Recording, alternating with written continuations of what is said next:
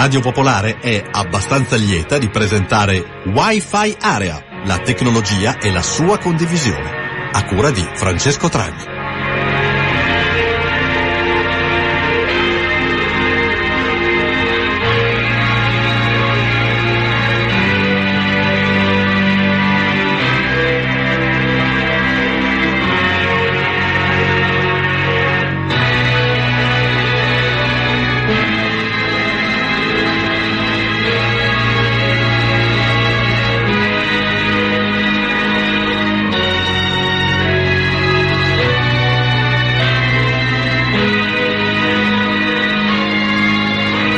Ascoltatrici e ascoltatori di Radio Popolare, buonasera, bentrovati a Wi-Fi Area, la trasmissione che si occupa di tecnologia, del modo con cui possiamo condividerla e che tutte le settimane il martedì sera vi fa compagnia a quest'ora.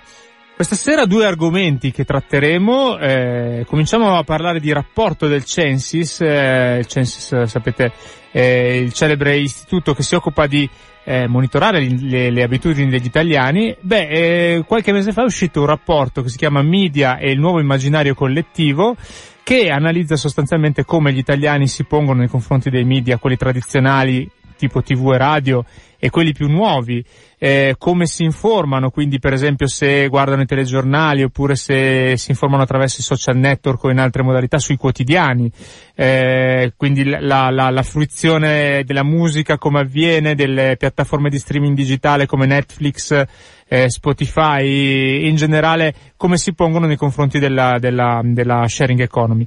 Beh, questo è l'argomento di cui discuteremo con il direttore generale del Censis nella prima parte della trasmissione, mentre nella seconda parte, insieme alla giornalista del Corriere della Sera, eh, proveremo a trascorrere cosa succede a trascorrere 48 ore nelle, eh, tra il pubblico delle principali trasmissioni televisive. Un esperimento che questa giornalista che si chiama Nicole Sarfatti, che ospiteremo nella seconda parte, ha fatto. Eh, non siamo in diretta oggi, quindi non ci potete contattare, però potete scriverci a wifi area o, o utilizzare la nostra pagina Facebook che si chiama Wi-Fi Area Radio Popolare. E come sempre partiamo con un brano a tema, andiamo un po' indietro col tempo, 1978, si parlava prima di informazione e Antonello Venditti ha scritto questa canzone che si chiama Il telegiornale.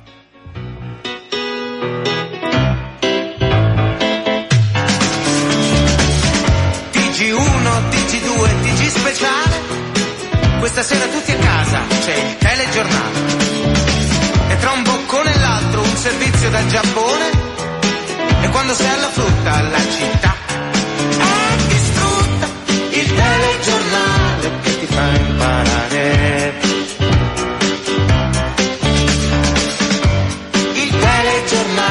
che ti sa insegnare. Il telegiornale organizza rivolte bracciantili.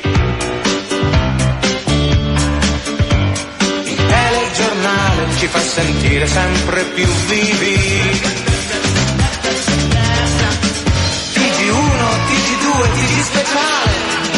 Niente cinema stasera, c'è il telegiornale e tra un boccone e l'altro un servizio da New York. E quando sei alla frutta, la trasmissione si è interrotta, il telegiornale che ti fa vedere. Il telegiornale che ti fa, ti fa invecchiare.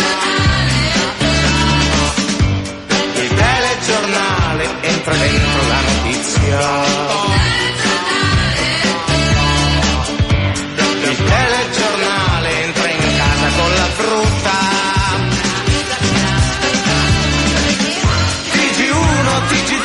confusione, ma almeno rimane il prezzo dell'informazione. E tra una smentita e l'altra un sorriso ministeriale ci fa capire che le cose non vanno poi troppo male. Il telegiornale è così spettacolare.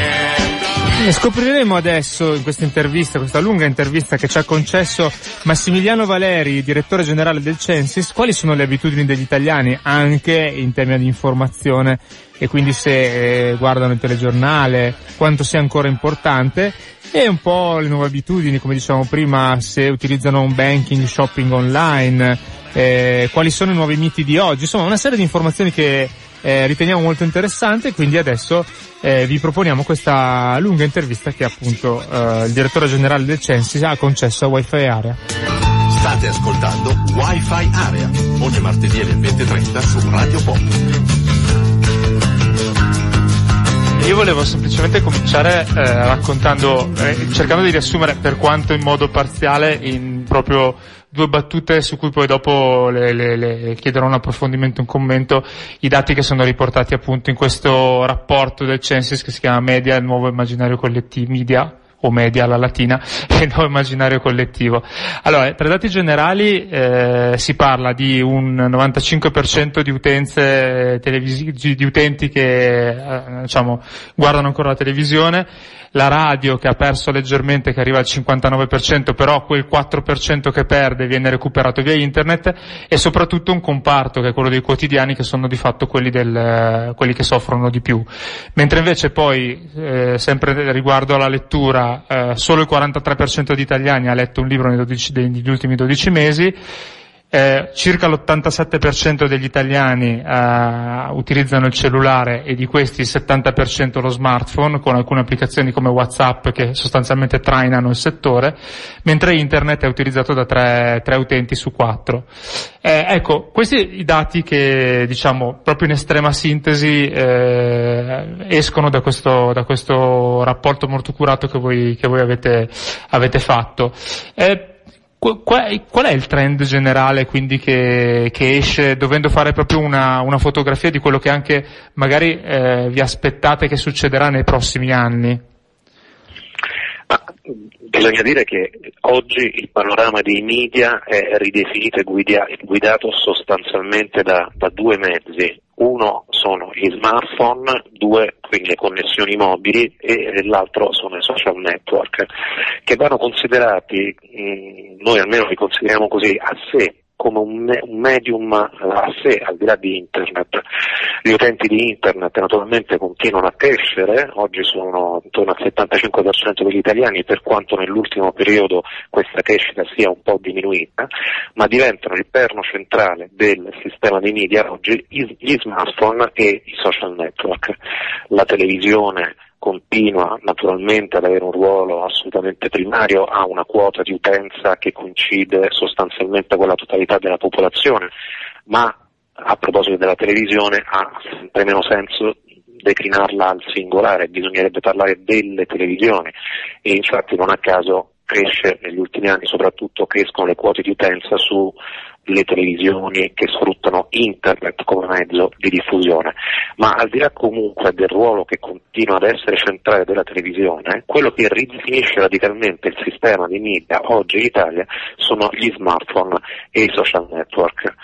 Eh, c'è da dire che eh, se facciamo riferimento ai media tradizionali, la televisione e la radio ad esempio continuano ad avere quote di utente importanti, ma quello che cresce, come dicevo, sono soprattutto i lettori che utilizzano internet, quindi la televisione che si può guardare attraverso il PC oppure attraverso lo smartphone, la mobile TV, lo stesso vale per la radio, il messaggio radiofonico oggi può diffondersi attraverso tutti i lettori, quindi non soltanto l'apparecchio tradizionale in casa o l'autoradio nell'automobile, ma anche attraverso il PC e lo smartphone. Quindi cosa sta succedendo? Che quei mezzi che riescono a diffondere i propri contenuti, che siano contenuti televisivi o contenuti radiofonici, sfruttando le nuove possibilità offerte dai dispositivi digitali, soprattutto quelli mobili, continuano ad avere una grande forza e una grande diffusione. Al contrario soffre la carta stampata. I quotidiani a stampa, consideriamo che negli ultimi 15 anni sono passati da un numero di copie medie vendute giornalmente di quasi 6 milioni a meno di 3 milioni in 15 anni, quindi c'è stata una riduzione superiore sia al 50%. Sono naturalmente i mezzi che soffrono di più l'integrazione in questo nuovo ecosistema digitale e eh, lo stesso vale anche per i libri, non che in Italia ci sia stata, secondo tradizione, una grande propensione alla lettura, però mai si era arrivati a livelli così bassi, eh, oggi meno di un italiano su due ha letto almeno un libro nel corso dell'anno. E da questo punto di vista neanche compensano pienamente i lettori di ebook, perché i lettori dei libri elettronici, diciamo così, si fermano intorno al 10% e sono sostanzialmente coincidono con lettori anche di libri di carta. Insomma è una grande rivoluzione, all'insegna di cosa? Della possibilità da parte dell'utente di costruirsi il proprio palinsesto, sia che si tratti dell'accesso alle fonti di informazione, sia che si tratti della fruizione di contenuti di intrattenimento, vincono i mezzi che eh, danno libertà al singolo soggetto utente di costruirsi il proprio palinsesto. Questo vale per la televisione, come dicevo, perché ognuno si può andare a rintracciare i propri programmi e costruirsi il proprio palinsesto personale, scardinandosi quindi dalla no, rigida programmazione delle emittenti televisive tradizionali, vale per la radio, perché con il servizio di podcasting online posso costruirmi il mio palinsesto radiofonico come fosse una playlist e vale naturalmente anche per quanto riguarda l'informazione, per cui eh, salgono gli utenti dei siti web di informazione mentre crollano i lettori dei quotidiani cartacei. Certo, in tutto questo poi eh, credo che valga un po' il discorso del pollo di Trelussa, cioè eh, si fa una grande media e questa è la tendenza chiaramente generale. La cosa che mi interessa poi capire è in realtà poi eh, andando a scavare, nei, nei, nei, disaggregando i dati che avete raccolto, almeno tre in tre categorie se c'è una suddivisione poi di, di, di comportamenti su, su, sui vari media e su come le persone appunto approcciano, ovvero eh, come ci si divide tra fondamentalmente nord e sud, quindi come si parla spesso di anche differenze infrastrutturali, poi è inutile ci neghiamo che insomma eh, più spesso è più facile avere a che fare, eh, avere diciamo i mezzi tecnologici disponibili, quindi la banda larga al nord rispetto al sud o nelle grandi città piuttosto che nelle piccole città, mentre invece poi dall'altra parte come ci si divide tra giovani e meno giovani e soprattutto tra uomini e donne, che è un altro dato credo che voi abbiate, abbiate poi, che infatti è riportato nel, eh, nel nel vostro rapporto eh, che fa cambiare un po' le, le, i dati, le carte in tavola, diciamo? Sì, naturalmente c'è, innanzitutto ci sono delle differenze eh, nella, nelle quote di utenza soprattutto per quanto riguarda i new media digitali che sono legate alla geografia in base alla disponibilità all'infrastrutturazione del territorio in termini di offerta sostanzialmente della banda larga. E questa è una differenza che si vede non soltanto tra il nord e il sud, ma anche tra i piccoli centri abitati e le grandi città. Nelle grandi città abbiamo sostanzialmente una utenza dei media molto più evoluta e, e, e smaliziata che ha a disposizione ovviamente un'infrastruttura tecnologica con una velocità di banda superiore a quella che mediamente si riscontra nei piccoli centri. Ma la differenza macroscopica nel rapportarsi con questo, questo sistema di media così profondamente ridefinito, la differenza macroscopica la si coglie a livello generazionale. Cioè sono, c'è una frattura, una faglia generazionale tra i giovani under 30 in particolare, ma comunque tra le persone fino ai 45 anni di età rispetto alle persone più avanti con l'età, gli ultra 65 anni. Eh, tanto per dare dei numeri di riferimento, i giovani under 30 che posseggono uno smartphone sono più dell'89% contro il 27% degli over 65. Eh, in generale gli utenti di internet tra i giovanissimi superano il 90%, si fermano al 38% tra le persone più anziane, lo stesso lo si trova tra gli utenti di Facebook e di, di YouTube e insomma lo si vede queste differenze macroscopiche di decine di, dif- di, punti percentuali di differenza lo si vede rispetto a tutti i mezzi eh, digitali. L'unico caso in cui le proporzioni sono invertite, cioè in cui l'utenza della popolazione anziana è maggiore di quella giovanile, è il caso, non a caso appunto, dei quotidiani, dove abbiamo circa un 51% di over 65 che leggono i quotidiani a stampa rispetto a un mediocre 23% dei giovani. Ecco, questa è una spaccatura generazionale molto importante e che, come dire, definisce due mondi sempre più lontani. C'è un problema sicuramente di alfabetizzazione digitale, soprattutto per le persone più avanti con l'età, ma c'è un paradigma nuovo che si afferma rispetto ai nativi digitali, rispetto ai millennials, che è quello a cui facevo riferimento prima, cioè la personalizzazione dei palinsesti, che è oggi un fatto irrinunciabile per i giovani. C'è questo aspetto, quello della personalizzazione dei palinsesti, ma c'è anche un altro aspetto che riguarda in particolare i giovani, cioè non soltanto la possibilità di costruirsi i propri palinsesti, quindi non comportarsi più da pubblico passivo. C'è anche la dimensione della produzione di contenuti rispetto all'uso dei social network, soprattutto i giovani, fino sostanzialmente le persone fino ai 45 anni, usano, differentemente dagli anziani, usano tantissimo internet, i social network e gli smartphone per produrre contenuti. Contenuti di che tipo? Esperienziali, le proprie valutazioni, le proprie opinioni, eh, pezzi delle proprie biografie personali, diventano questi stessi contenuti della comunicazione che vengono immessi in rete, soprattutto dai giovani. Questo è un aspetto che riguarda molto meno le persone più avanti con l'età, quindi se dovessi sintetizzare il paradigma nuovo della comunicazione che caratterizza, caratterizza soprattutto le giovani generazioni è proprio questo, la personalizzazione dei palinsesti, quindi la desincronizzazione dei palinsesti collettivi da una parte e dall'altra il pieno ingresso in quella che al Censis abbiamo definito era biomediatica, in cui cioè la trascrizione virtuale, la condivisione telematica delle proprie biografie personali diventano centrali nella comunicazione. Mm, chiarissimo. Senta, invece eh, lei l'ha citata, dice questa discesa, anche se appunto poi andando a spaccare i dati, dipende, diciamo, impatta soprattutto i giovani nell'acquisto dei quotidiani e quindi per contro la fruizione di notizie online. Invece una notizia che ho trovato curioso, cioè una notizia, un dato che ho trovato curioso nel vostro rapporto è il fatto che ci sia stata una, seppur parziale, ripresa di settimanali e mensili. Eh, lei come, come legge questa, questa ripresa che c'è stata rispetto appunto al crollo dei quotidiani? Una sorta di voglia comunque di approfondire le informazioni, mm, visto che insomma tipicamente settimanali e mensili eh, non vanno chiaramente sulle notizie fresche ma cercano di eh, approfondire quello che, quello che è successo nelle settimane precedenti? Effettivamente colpisce che sia i settimanali che i mensili tengono, nel senso che non hanno conosciuto quella drastica riduzione di lettori che invece ha caratterizzato la stampa quotidiana. La spiegazione a mio modo di vedere sta nel fatto che eh, sono delle pubblicazioni, eh, diciamo così, colgono dei segmenti di interesse.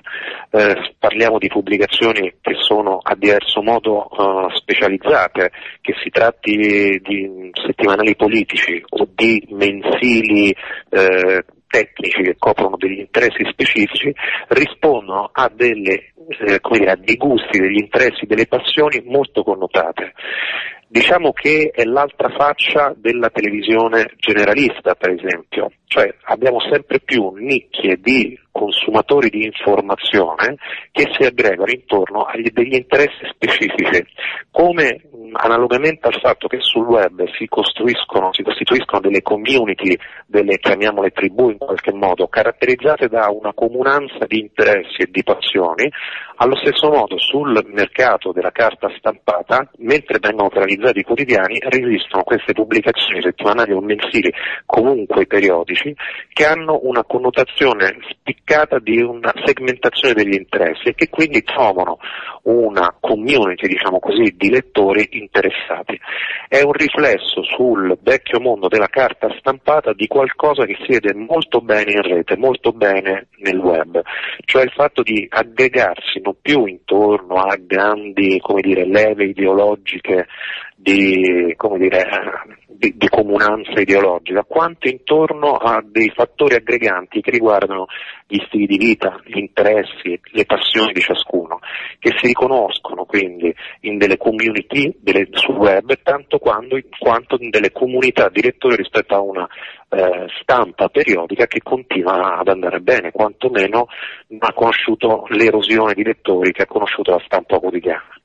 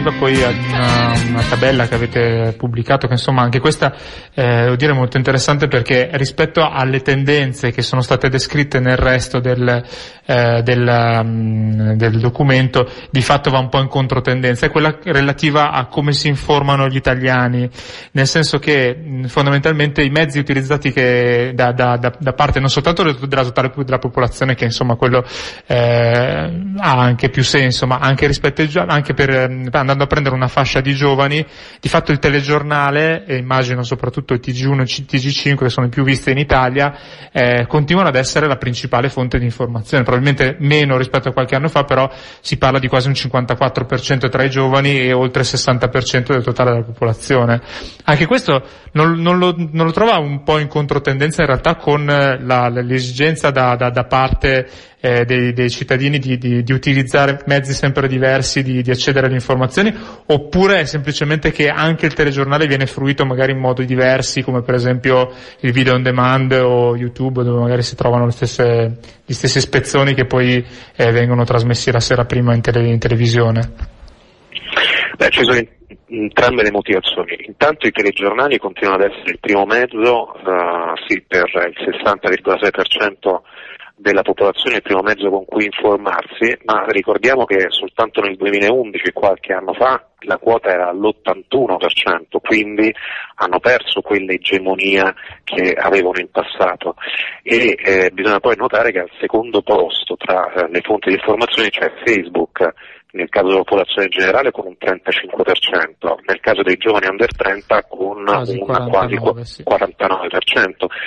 E, e, poi nel caso dei giovani under 30 subito dopo Facebook viene Google e poi YouTube, quindi mantengono un primato i telegiornali che nel caso dei giovani eh, questo primato si comincia dire, a, a, ad annegare alla, rispetto alla vicinanza con altri mezzi come Facebook, Google e YouTube.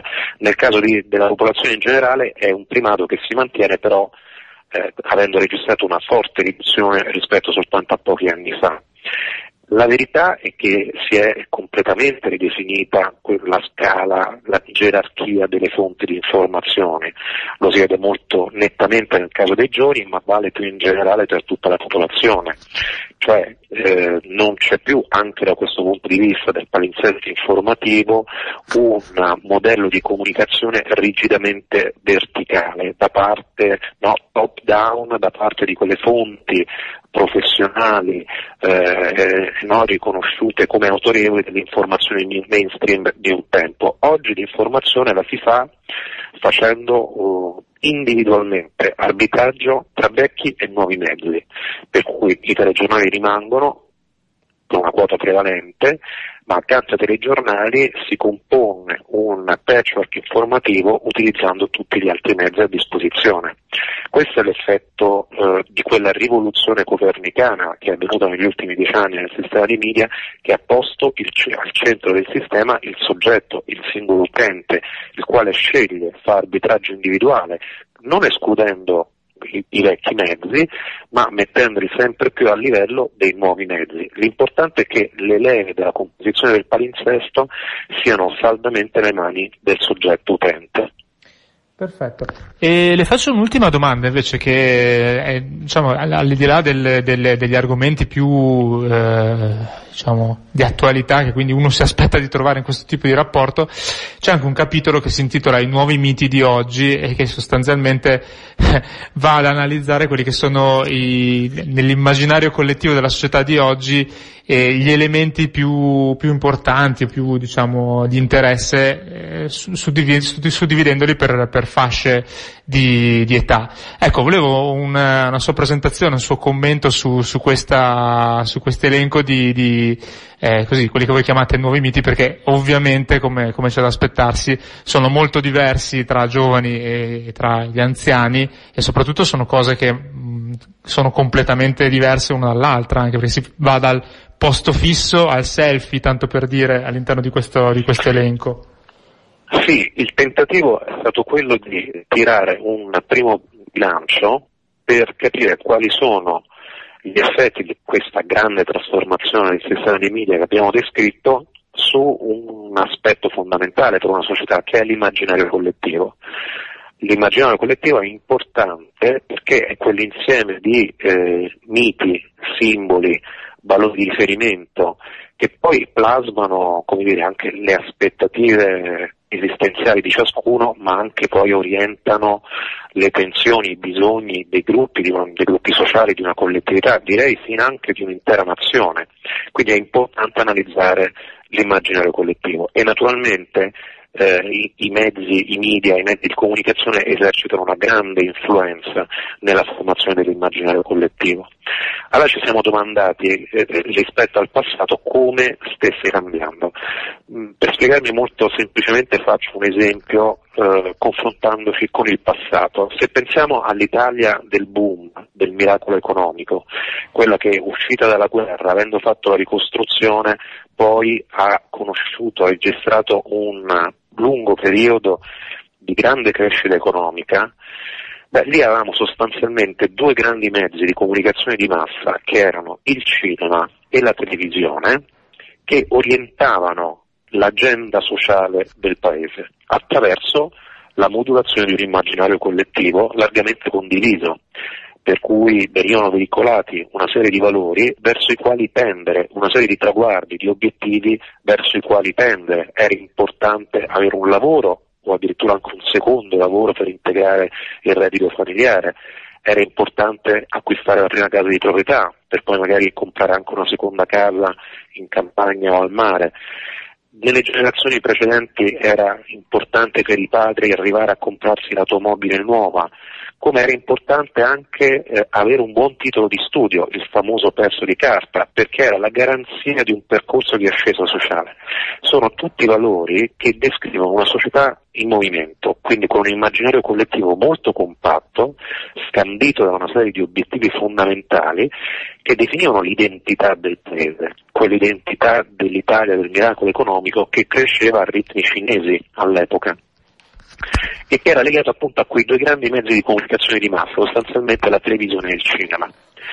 Ma anche successivamente, se pensiamo agli anni 80, agli anni 90, con la grande novità della TV commerciale, anche in quel caso la televisione aveva un'egemonia nella formazione dell'immaginario collettivo e ne determinava quindi anche gli stili di vita delle persone, sostanzialmente orientate verso una corsa ai consumi, uno stile piuttosto edonista ma oggi in cui un sistema in cui abbiamo visto è stata scardinata la gerarchia tradizionale dei mezzi e hanno quindi una maggiore influenza dei, dei, mezzi di comunicazione orizzontale come internet, i social network, che cosa succede da questo punto di vista? Cioè come cambia l'immaginario collettivo?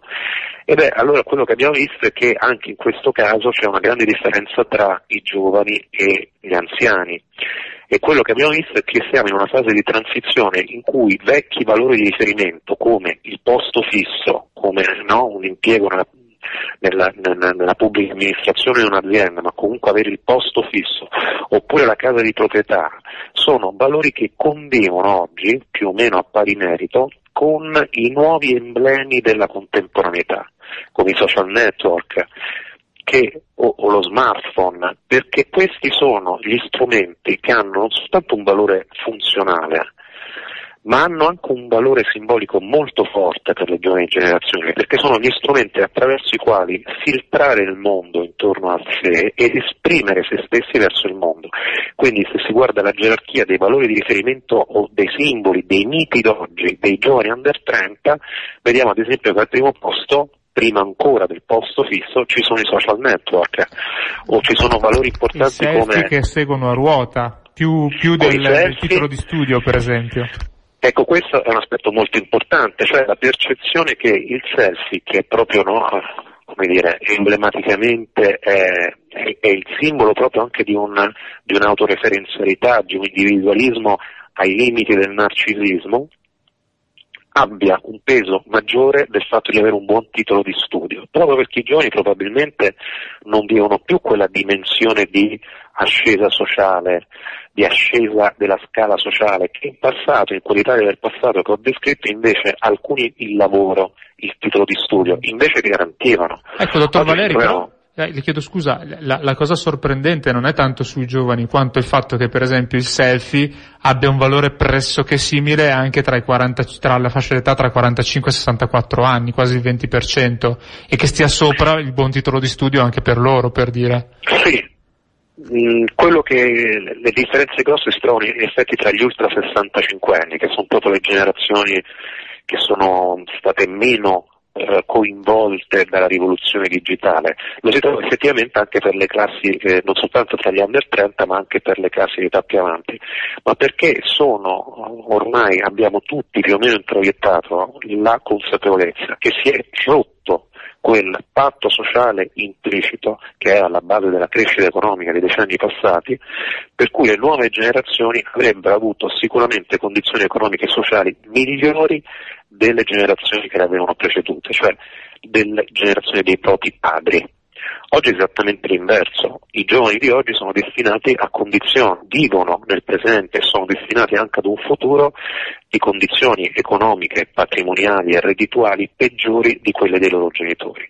Questo è un fatto inedito nella storia sociale del Paese che si riflette in questi dati, per cui viene meno anche la fiducia che un buon titolo di studio, la laurea, il famoso pezzo di carta, è una dire, certificazione a garanzia del fatto che poi a, a questo conseguimento segua una messa in moto dell'ascensore sociale. Oggi c'è la percezione che non sia più così e, ed è per questo che spiega dire, la bassa posizione nella graduatoria dei miti d'oggi da parte dei giovani in particolare, ma anche delle generazioni più avanti con l'età rispetto agli anni 30.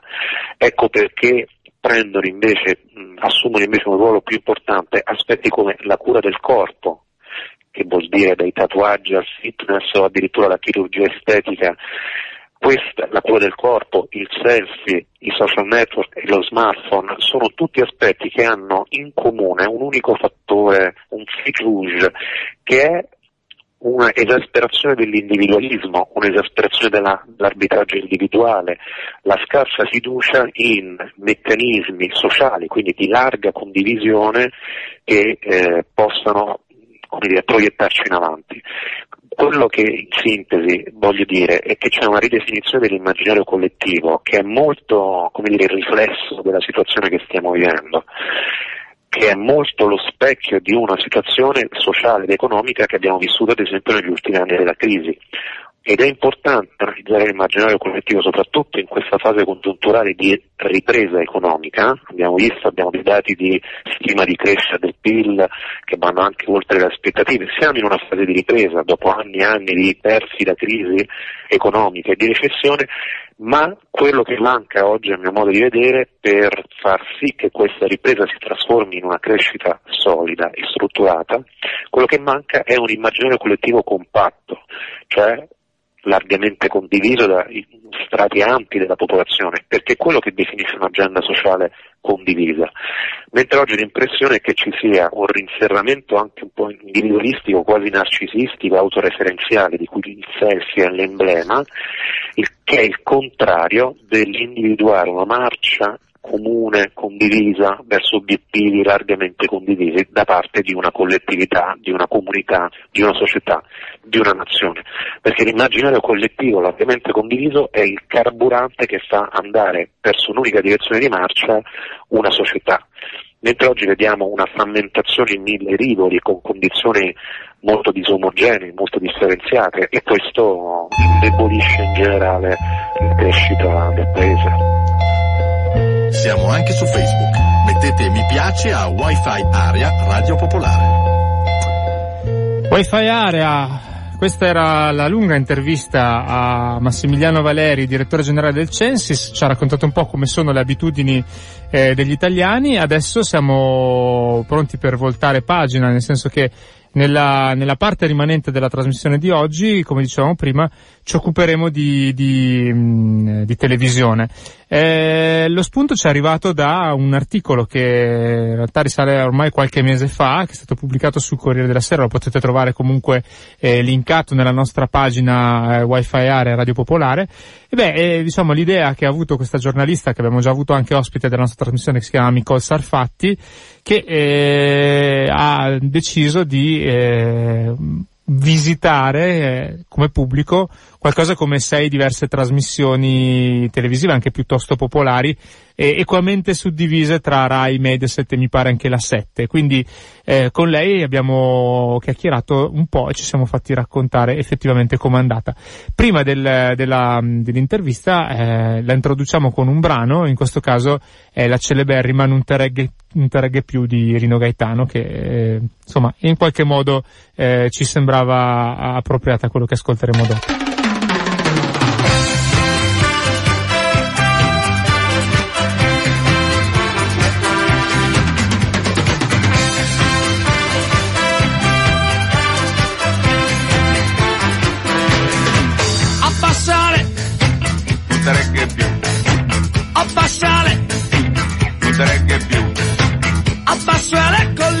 canzoni senza fatti e soluzioni. La castità non te regge più.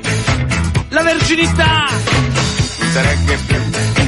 La sposa in bianco, il maschio forte, i ministri puliti, i buffoni di corte, ladri di polli. Super pensioni Stato e stupratori, il grasso ventre dei commentatori diete politicizzate. Evasori legalizzati reggae più. Auto blu, sangue blu, cieli blu,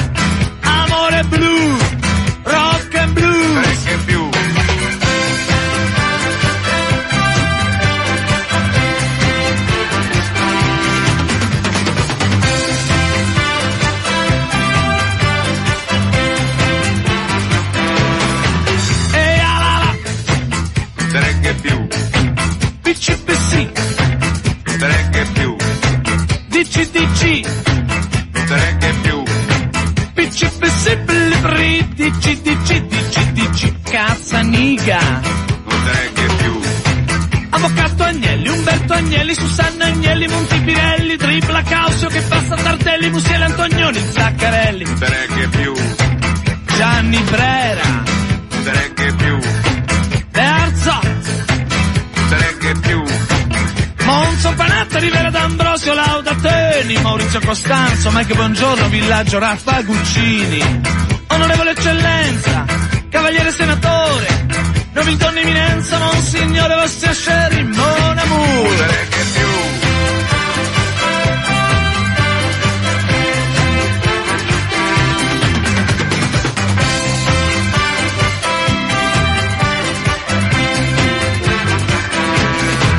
Immunità parlamentare, Non te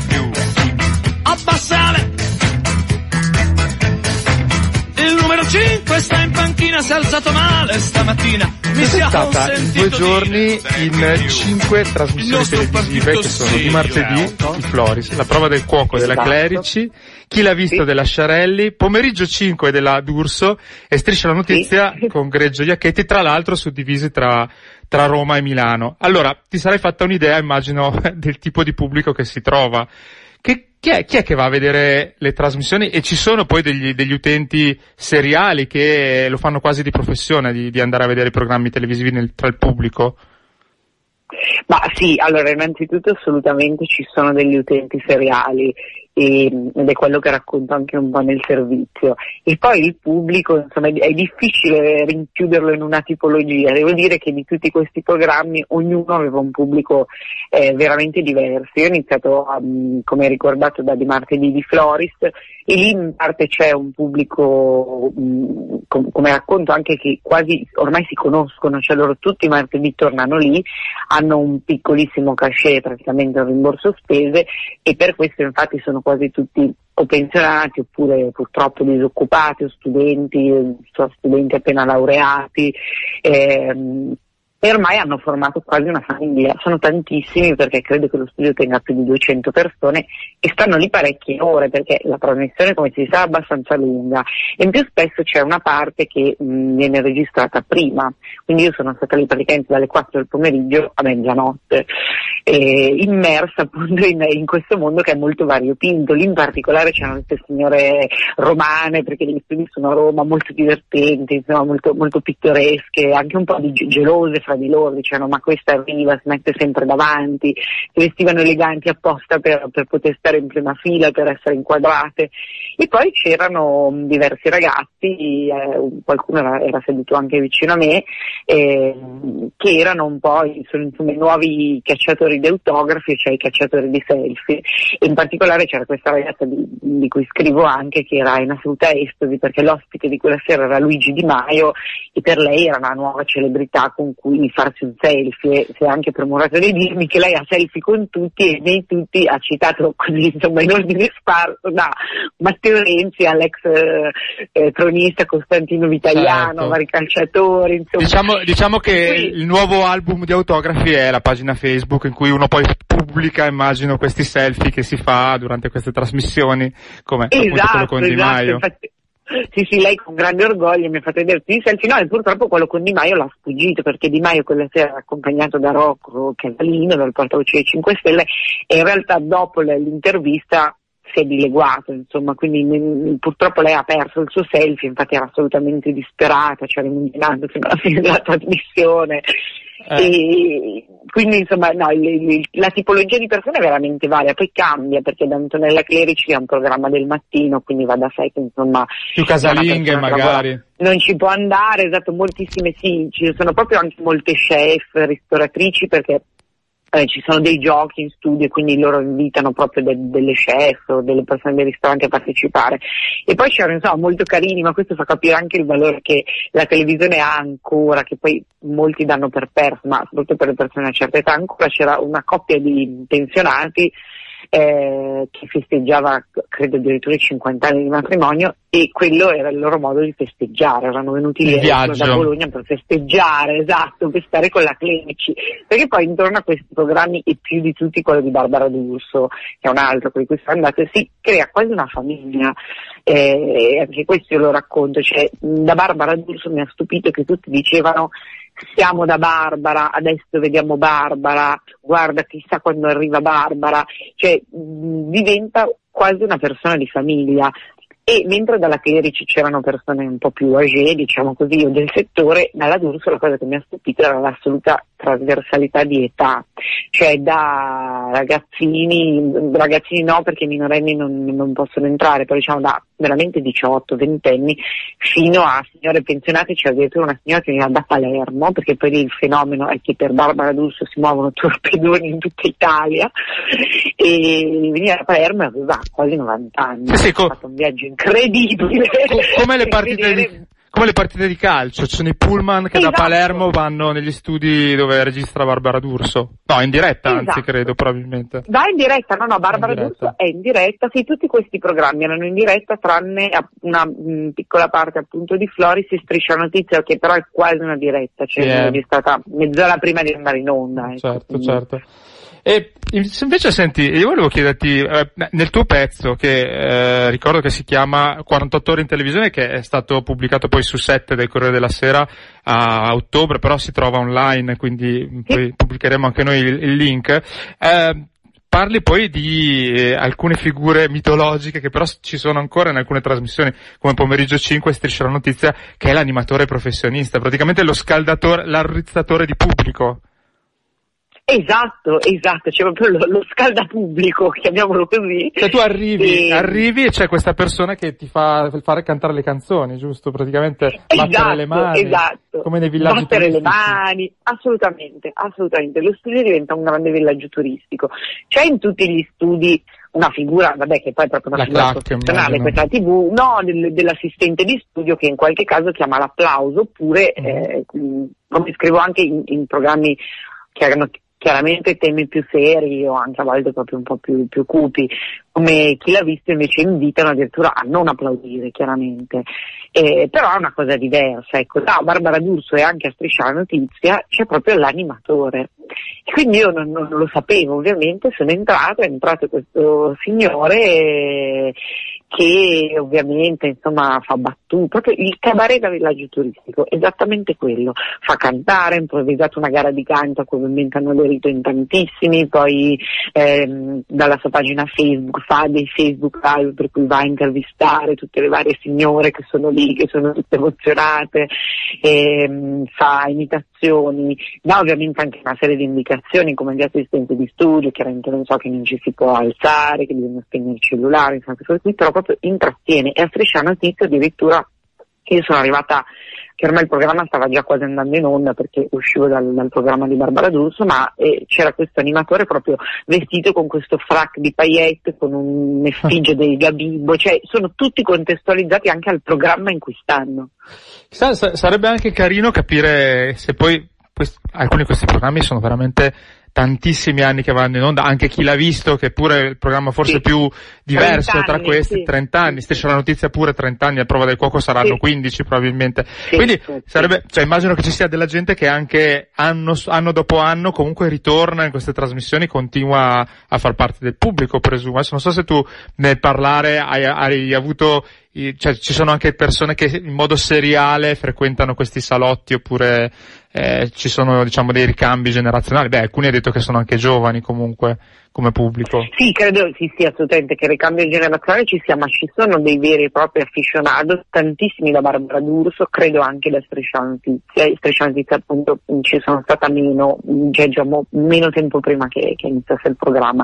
Da Barbara D'Urso senz'altro, proprio anche delle signore vicino a me che con grande orgoglio rivendicavano che loro insomma addirittura erano state anche a Roma quando Barbara D'Urso va al programma a Roma e mh, mm, seguivano anche il programma di Federica Panic è il programma del mattino di eh, Canale 5. 5 sì. Esatto, esatto, e quindi no, no, erano delle vere abitué da, da, da, diversi anni. La stessa cosa credo per chi l'ha visto, che devo dire mh, mm, anche un pubblico molto di, di, di aficionados, eh, molti giovani anche e molti professionisti, cioè un, diciamo una fascia sociale anche piuttosto alta, pur essendo un programma molto popolare, e c'erano addirittura dei gruppi di amiche, di colleghe che tornavano lì già da un bel po' e comunque, magari non tutti i mercoledì, però mh, era una cosa che facevano spesso, ecco.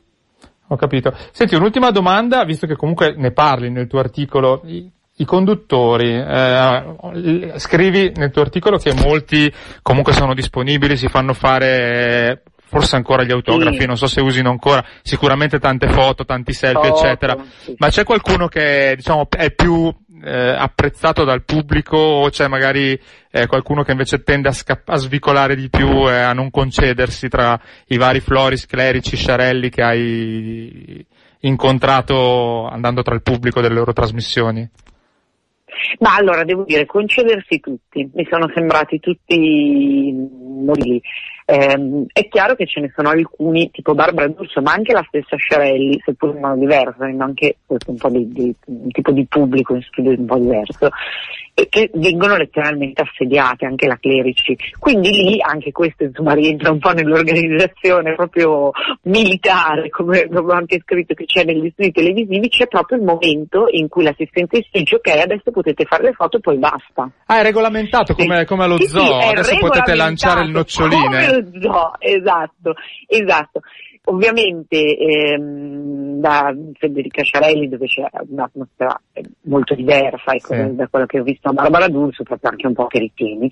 Ehm, all'inizio l'assistente di studio quando entra dà le solite indicazioni, potete uscire solo nelle tavole, tenete il cellulare eccetera, dice anche se volete una foto con eh, Sciarelli fatela adesso prima che inizi il programma. Devo dire che poi lei è entrata e molti scrivete ti vuole una foto, sono qui e, e si è fatta fare le foto, mentre con, anche con Clerici, mi sembra sì, con Clerici, Durs, Striscia Notizie, insomma, quelli più popolari che fanno proprio veramente dei, dei fan calorosissimi che arrivano da tutta Italia, per loro alla fine del programma c'è proprio un momento in cui tutti vanno a farsi il loro selfie e c'è veramente un assalto praticamente alla diligenza e quello è il momento, se lo pe- né prima né dopo, cioè proprio devi attenerti. Addirittura sì. Barbara D'Urso, in realtà è lei che passa sotto lo studio diciamo fatto come un anfiteatro con due scalinate.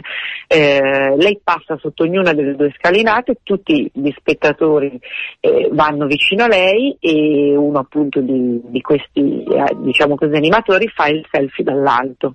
Ah, perché ovviamente se lei, sì, sì, se lei dovesse farselo con ognuno farebbe lì ore. Quindi è proprio in qualche caso particolare insomma, lo fa da sola, ma proprio pochissimi.